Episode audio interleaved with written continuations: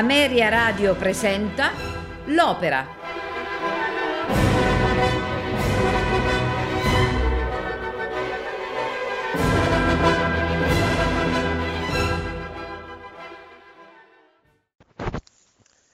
A compimento di quella che è stata il nostro incontro tra Donizetti e la Callas, abbiamo oggi deciso di presentare un'edizione della Lucia, per certi versi mediamente discussa, che è l'edizione, la seconda edizione in studio diretta da Serafin, in cui la Callas rincide nel 59 appunto l'opera Lucia con un cast per certi versi abbastanza particolare perché accanto a lei abbiamo un veterano del canto che per certi versi nella seconda parte degli anni 50 aveva avuto una modalità un pochino più defilata, qual era Ferruccio Tagliavini, un baritono delle grandi speranze ma fondamentalmente esordiente, quant'era Pietro Cappuccilli. Un basso, l'alzo, che appunto prestava la sua grande voce a un repertorio donizettiano che non gli era esattamente proprio e questo cast veniva legato alla direzione del grande e vecchio leone Tullio Serafina. L'orchestra e il coro sono quelli della filarmonia. Innanzitutto il primo punto che deve essere chiaramente evidenziato è come la nuova tecnica stereofonica per, con cui venne incisa l'opera dia dapprima, ed è la cosa che maggiormente ci piace evidenziare, innanzitutto è la qualità e il valore della direzione di Serafina. Nel complesso abbiamo il gusto che sempre gli è stato a lui legato, il valore della, della direzione di Serafin quindi giganteggia in questa seconda edizione più che mai. Grandissimo è infatti la sensibilità per gli accompagnamenti, per la creazione comunque di un clima nel complesso efficacemente drammatico. Non dobbiamo però mh, aspettarci troppo dalla direzione di Serafine perché vengono operati tutti i tagli tradizionali, non solo delle seconde volte, ma purtroppo viene eliminato, e questo è un grande rammarico, il tempo di mezzo all'interno della scena della pazzia, da una parte, dall'altra rimane evidente ancora il taglio della scena della torre, quindi non abbiamo la possibilità di sentire duettare il nostro Tagliavini con eh, Cappuccilli. A fronte di questo, quali sono i meriti dell'edizione? Innanzitutto i meriti dell'edizione sono quello di offrire un allestimento che ha comunque dei grandi valori. Il primo valore è proprio quello di Tagliavini. In un'epoca in cui molto spesso questo ruolo era dato a voci più scantonanti in un ambito verista, da una parte e dall'altra non erano ancora arrivate le grandi voci maschili, per così dire, della Donizetti Renaissance, Tagliavini propone una sua modalità vocale vagamente araldica in cui l'eco di Gigli è molto presente. A oggi quindi, se in alcune inflessioni sicuramente molto molto morbide, molto sognanti, ritroviamo veramente qualcosa di âgé, di arcaico per certi versi, non possiamo negare che un Tagliavini ormai che ha raggiunto una buona lunghezza di carriera riesca ancora ad avere dei momenti veramente ispirati soprattutto evidentemente nella scena del finale, la scena della morte, la grande aria, ma anche nel grande duetto Verranno a te sull'aure, veramente un momento di grande livello. Cappuccilli invece dimostra di essere fondamentalmente il cantante che poi saremo abituati ad ascoltare anche negli anni successivi della sua carriera, cioè grandissimo a livello di vocalità, abbiamo una vocalità sicuramente di spessore, ma purtroppo non sempre è sorvegliato su un piano stilistico. E quindi abbiamo quello che sarà poi per certi versi un po' la caratteristica di molta della sua carriera, una voce eccezionale per certi versi, ma che purtroppo in un'opera comunque legata all'ambito romantico, legata appunto al cappello piumato, al giustacuore, molto spesso, non dico sempre, però in diverse occasioni, c'è più un'idea di qualcosa di più tardo verdiano se non verista. L'effetto in alcune pagine è innegabile, per esempio ottima è la caratterizzazione del recitativo di entrata, molto ben eseguita l'aria e con una decisa aggressività la cabaletta. Molto ben equilibrato anche il duetto con la Callas. A fronte di questo però lasciamo perdere il canto di Lazco che comunque è un canto fondamentalmente funzionale in una parte nel complesso, priva dell'aria diciamo del, del, confronto con Lucia secondo i tagli tradizionali e molto ridotta dalle stanze ove Lucia ha una sua vocalità di livello ma che fondamentalmente nulla toglie e nulla aggiunge. E arriviamo quindi e definitivamente al vero interesse di questa edizione che è non a caso Maria Callas. Dico il vero interesse non perché di scarso valore sia la prestazione di Tagliavini come abbiamo detto o quella di Cappuccilli o la direzione di Serafin, ma sicuramente questo punto di approdo della Callas alla Lucia è qualcosa che sicuramente rende grande l'interesse. La Callas ha molte volte rivestito i panni di Lucia, dal 52 fino a proprio agli ultimissimi anni 50 e per così dire questa incisione in studio ne è il suggello finale. Quali sono le caratteristiche che possiamo evidenziare? Senza ombra di dubbio la vocalità della Callas è sicuramente meno fiorente ormai alcuni limiti del settore acuto e un certo tipo di mancanza di scioltezza nelle agilità in una parte che poi fondamentalmente virtuosistica è come quella di Lucia, non può essere dissimulata. Ma dall'altra parte, come spesso accade con la Callas, questi limiti per così dire dell'organo vocale danno alla cantante stessa l'occasione di diventare interprete ancora più sorvegliata. Infatti quello che opera è un ritorno per certi versi alla matrice così originale del soprano leggero. In altri termini, è come se con la prima edizione avesse voluto mostrare il lato più scopertamente drammatico d'agilità, che era proprio la formula rivoluzionaria che la Callas in quegli anni stava portando avanti, alla fine degli anni 50 abbiamo la Callas che per certi versi ritorna ad essere più vicina ad alcuni archetipi della vocalità dei soprani lirico-leggeri.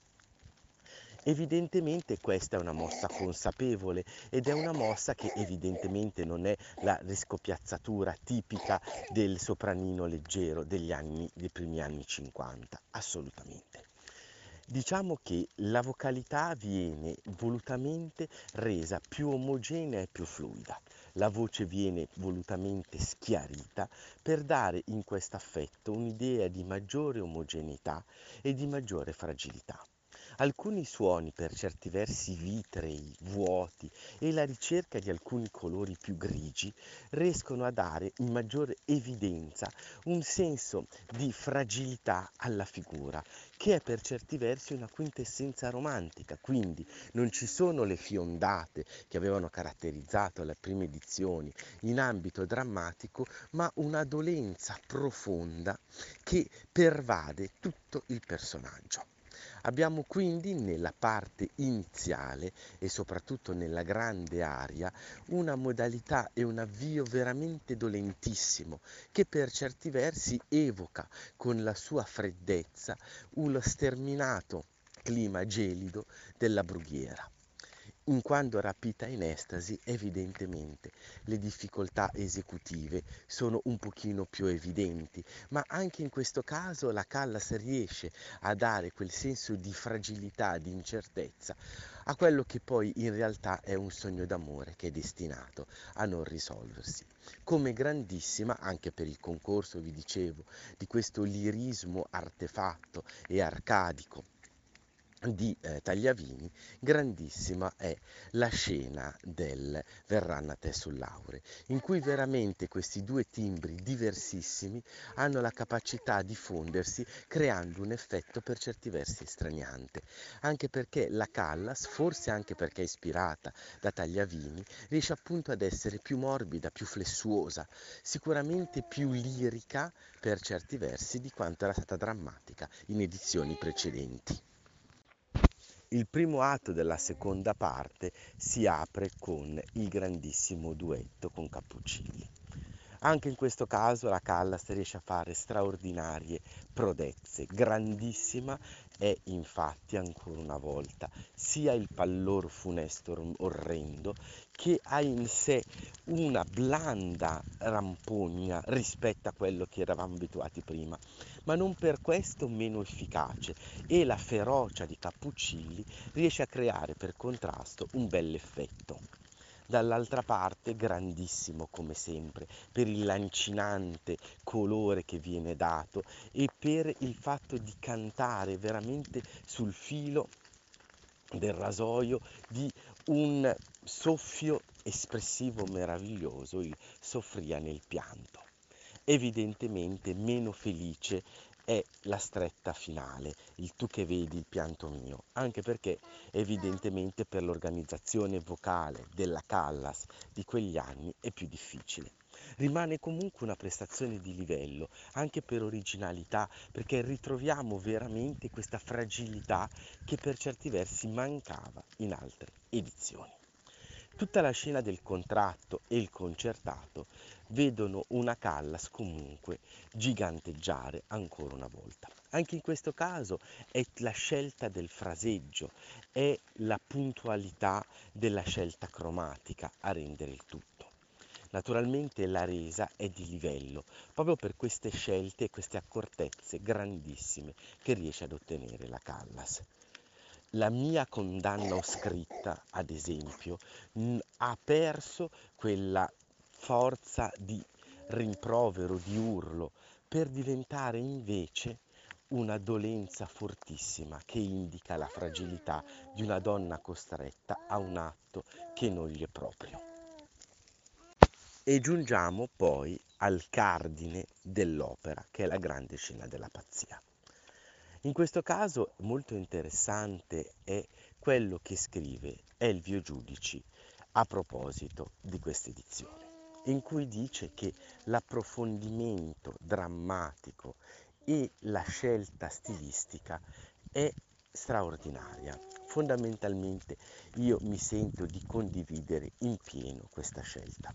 Il Dio Giudici poi aggiunge il fatto che in alcuni momenti si può ritrovare proprio nello schiarimento del timbro qualcosa di quasi infantile ed era questo che dicevo il concetto di volersi per certi versi riallacciare all'antica tradizione del soprano lirico leggero che vedeva per certi versi una Lucia bambina.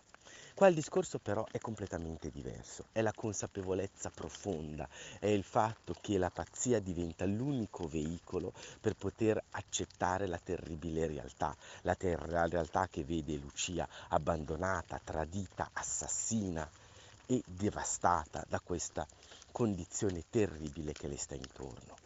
Mirabile è per esempio l'accento di sparsa e di rose, oppure il ricovriam Cedgardo a piede dell'ara. Il fantasma, evidentemente, per come lo accenta, rimane uno delle vette irraggiungibili della Callas. Come bellissimo è l'avvio di Ardo negli incensi. Evidentemente la parte col flauto, proprio per la ricerca di questo suono vitreo quasi trasparente, riesce comunque a tenere per certi versi anche a livello esecutivo, ma non si può evidentemente aver presente la scioltezza degli anni precedenti, come lo stesso dicasi per la cabaletta. Nel complesso però è importante ricordare alcuni elementi e chiarire il motivo per cui è stata scelta questa edizione. La Callas è sicuramente vocalmente parlando e strettamente esecu- su un piano esecutivo è sicuramente inferiore a altre lucie, ma l'introspezione psicologica che viene data al personaggio, l'approfondimento, il fatto di riuscire a rendere quella che era una mutata condizione vocale in un elemento espressivo, rende questa Lucia straordinariamente eccezionale. Dall'altra parte si comprende bene come giungendo a conclusione della parabola interpretativa di Lucia di Lammermoor, la Callas sia riuscita a sondare con quella sua intelligenza teatrale enorme, con quel suo talento espressivo, ogni minima elemento recondito dell'anima di Lucia e renderla in maniera assolutamente eccezionale. Poco importa veramente se qualche acuto risulta essere meno facile, un pochino stimbrato, oppure se il vibrato che in alcune opere si riusciva a percepire in maniera più o meno lieve, qua in questa edizione è più forte. Grandissima è comunque questa Lucia. Io direi che possiamo tranquillamente dare il buon ascolto a tutti e godiamoci questa bellissima edizione. Buona serata. Lucia di Lammermoor è un'opera in tre atti di Gaetano Donizetti sul libretto di Salvatore Cammarano tratto dalla sposa di Lammermoor di Walter Scott. È la più famosa tra le opere serie di Donizetti. Oltre al duetto nel finale della prima parte, al vibrante sestetto Chi mi frena in tal momento e alla celebre scena della pazzia di Lucia, la struggente cabaletta finale tu che a Dio spiegasti l'ali, è considerata uno dei più bei pezzi d'opera tenorili. La prima assoluta ebbe luogo con grande successo al Teatro di San Carlo di Napoli il 26 settembre 1835. Nei ruoli dei protagonisti figuravano Fannitta Chinardi nel ruolo di Lucia, Gilbert Dupré nel ruolo di Edgardo e Domenico Cosselli nel ruolo di Enrico. Il compositore, dopo la prima napoletana, scrisse al suo editore ricordi. Lucia di Lammermoor andò e permetti che amichevolmente mi vergogni e ti dica la verità. Ha piaciuto e piaciuto assai. Per molte volte fui chiamato fuori e ben molte anche i cantanti. Ogni pezzo fu ascoltato con religioso silenzio e da spontanei e viva festeggiato. Dopo la prima napoletana, Donizetti autorizzò numerose variazioni per le esecuzioni in altri teatri, allo scopo di venire incontro alle esigenze delle cantanti. Nel 1837, al Teatro Reale dell'Opera, inaugura la stagione estiva nel complesso archeologico monumentale delle Terme di Caracalla a Roma. Particolarmente rilevante è però l'edizione creata per la prima rappresentazione francese a Parigi, in lingua, intitolata Lucie de Lammermoor, che presenta numerose differenze rispetto alla versione italiana. La Lucia di Lammermoor è un'opera così famosa da essere citata da scrittori nei, nei propri romanzi come in Anna Karenina o in Emma Bovary, è punto di riferimento per l'opera seria di tutto il secolo. La fortuna della Lucia di Lammermoor, dai tempi del debutto trionfale a Napoli, non ha mai conosciuto appannamenti presso il pubblico. Delle oltre 70 opere di Donizetti, solo quattro non mai, non uscirono mai dal repertorio dopo la sua morte. In primo luogo la Lucia di Lammermoor, appunto, poi l'Elisir d'amore, il Don Pasquale e infine la Favorita. Perché anche le altre avessero una possibilità di essere eseguite, bisogna aspettare la cosiddetta Donizetti Renaissance, eh, innescata dalle celebrazioni del compositore bergamasco nel primo centenario della morte nel 1948. Il terzetto di ruoli vocali, soprano, tenore, baritono, che forma la tipica costellazione del melodramma ottocentesco, è alla base pure di quest'opera. Il punto di partenza di Donizetti per la vocalità della protagonista è il bel canto rossiniano, mentre per le vocalità maschili è adottato un canto spiegato. Lucia incarna pienamente il significato che la voce di soprano ha avuto nel melodramma romantico.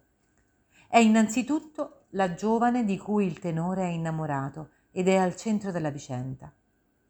Donizetti le conferisce una scrittura mista. Da un lato ci sono gli slanci drammatici di una vocalità spianata e sillabica, dall'altro c'è lo sfogo di una vocalità melismatica e virtuosistica.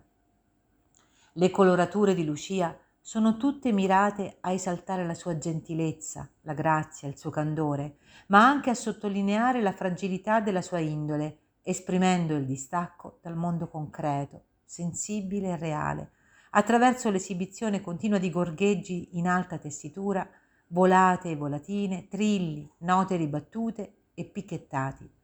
La vocalità di Lucia è racchiusa nella locuzione moderna di soprano drammatico d'agilità, e non di lirico leggero o di coloratura.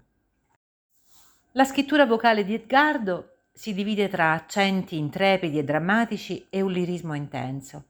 Egli pertanto possiede la vocalità del tenore di grazia, dalla voce soave e struggente, penetrante e luminosa nell'acuto, che dona al pubblico singolare dolcezza ed etereo abbandono, dividendo il ritratto dell'eroe romantico maschile.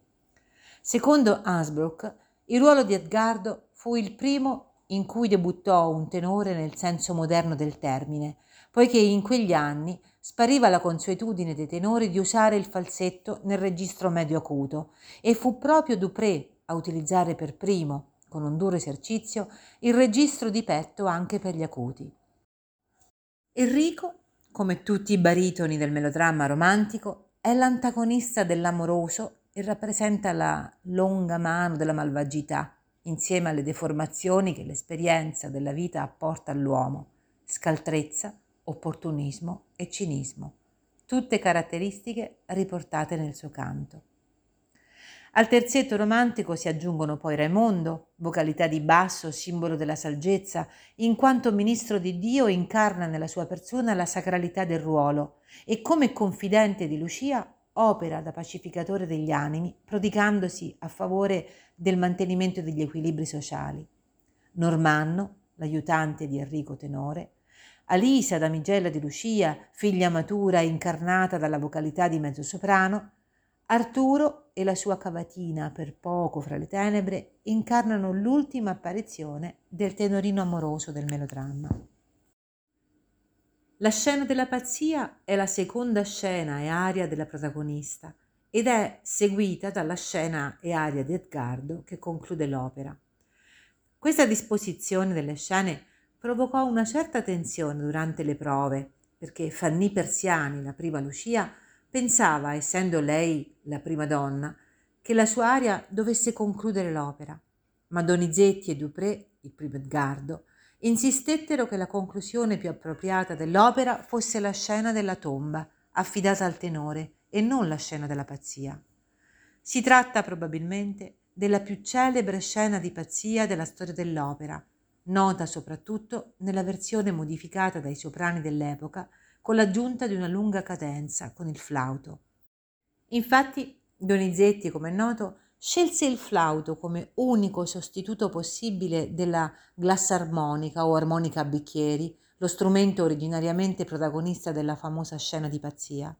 L'utilizzo di uno strumento solista risulta avere una funzione ben definita, segnala l'esigenza di un preciso oggetto di pensiero, conferisce concretezza attraverso il suono ai pensieri del personaggio, sottolineando in una stessa unità temporale la distanza fra la realtà e il pensiero, elemento caratterizzante il delirio di Lucia.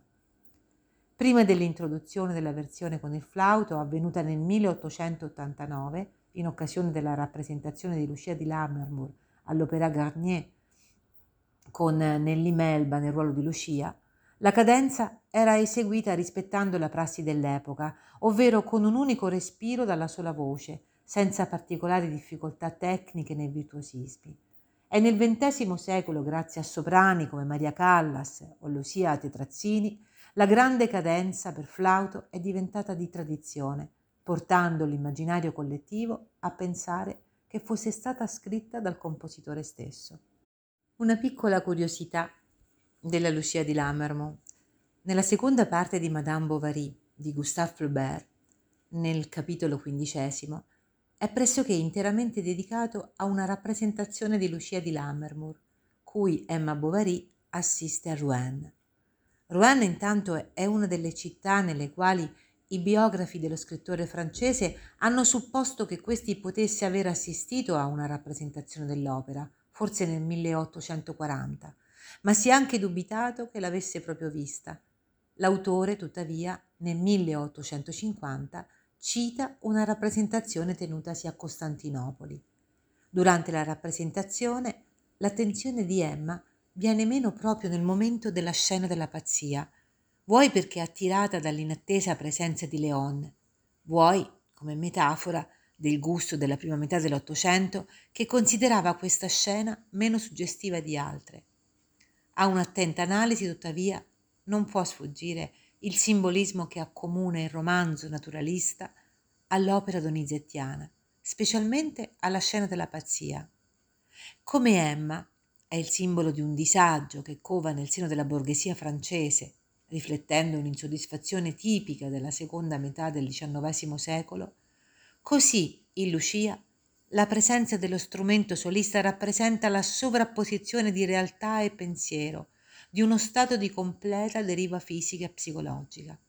Notevole è anche il fatto che la personalità di entrambe le donne sia riassumibile nella frase c'è sempre un desiderio che trascina e una convenienza che trattiene.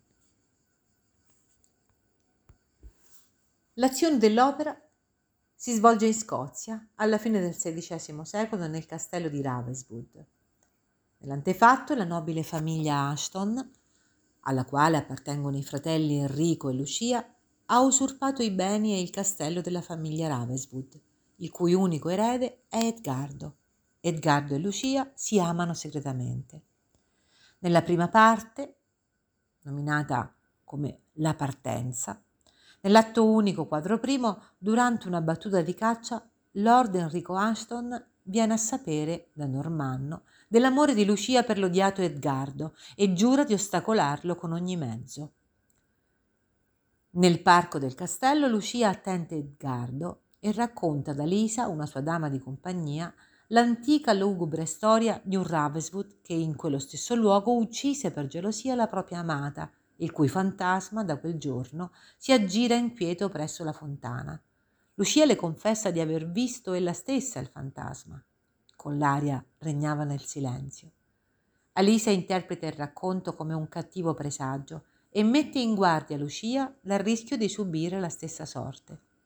Edgardo annuncia a Lucia di dover partire per difendere le sorti della Scozia, ma prima intende stendere la mano in segno di pace al fratello di lei, Enrico, chiedendola in sposa. Lucia, consapevole dell'odio serbato dal proprio fratello nei confronti di Edgardo, chiede a quest'ultimo di attendere ancora. Edgardo e Lucia si scambiano gli anelli nuziali e si congedano giurandosi amore e fedeltà eterni. Con l'aria verranno a te sul laurea. Nella parte seconda, il contratto nuziale, le lotte politiche che sconvolgono la Scozia indeboliscono il partito degli Aston e avvantaggiano quello di Edgardo. Enrico, per riequilibrare le sorti della contessa e salvare la sua casata, impone alla sorella di sposare un uomo ricco e potente, Lord Arturo Buclav.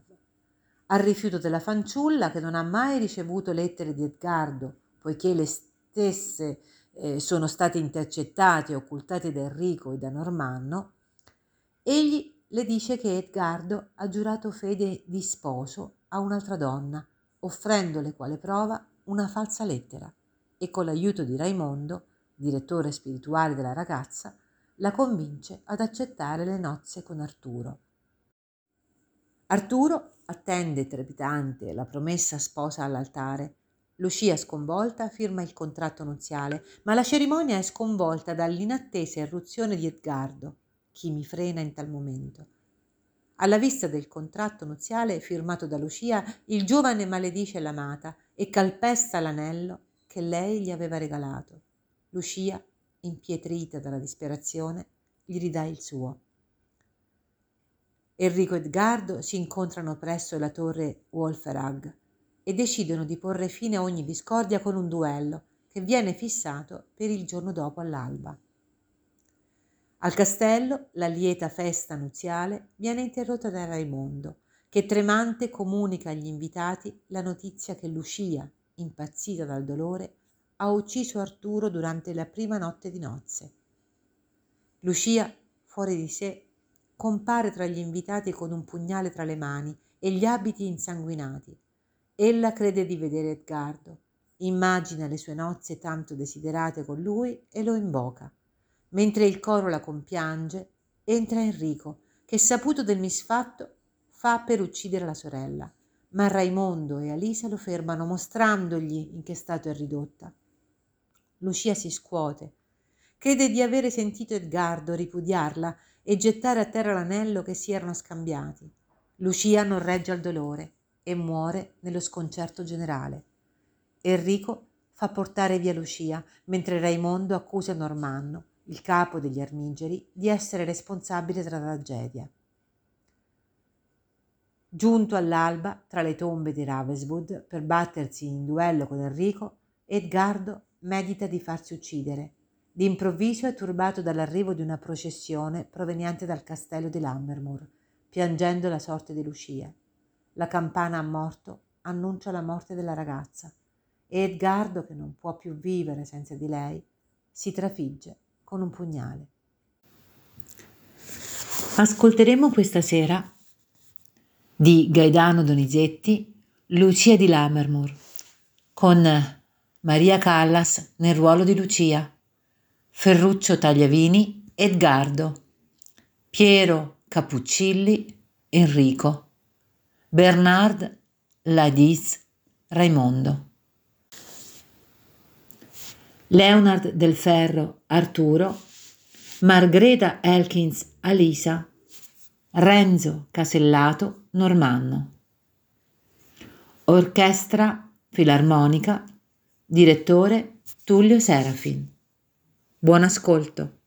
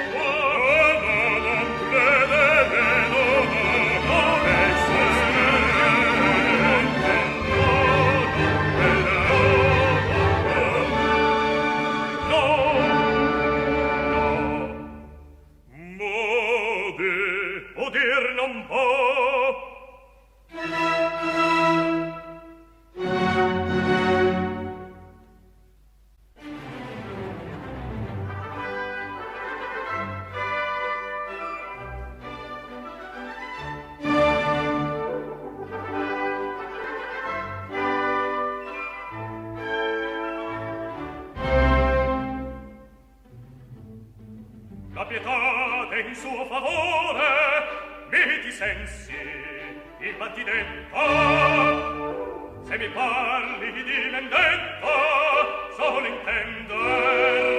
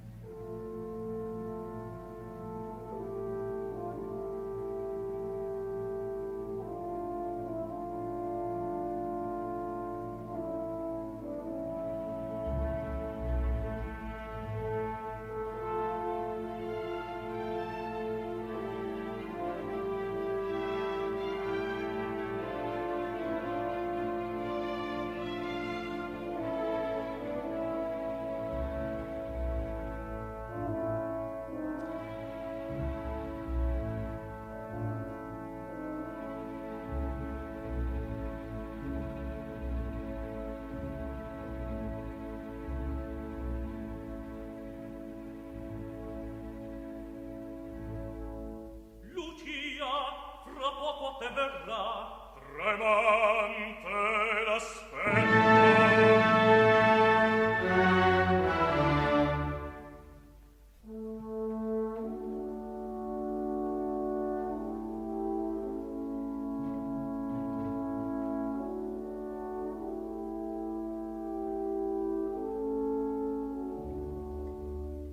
festeggiar le nozze illustri già nel castello i nobili parenti giunser di mia famiglia in breve Arturo qui volge e se la pertinace osasse d'opporsi non temer la lunga assenza del tuo nemico i fogli da noi rapiti e la bugiarda nuova che gli s'accese d'altra fiamma in core di lucia spegneranno il cieco amore e la s'avanza il simulato foglio porgimi ed esci sulla via che tragge alla città regina di Scozia.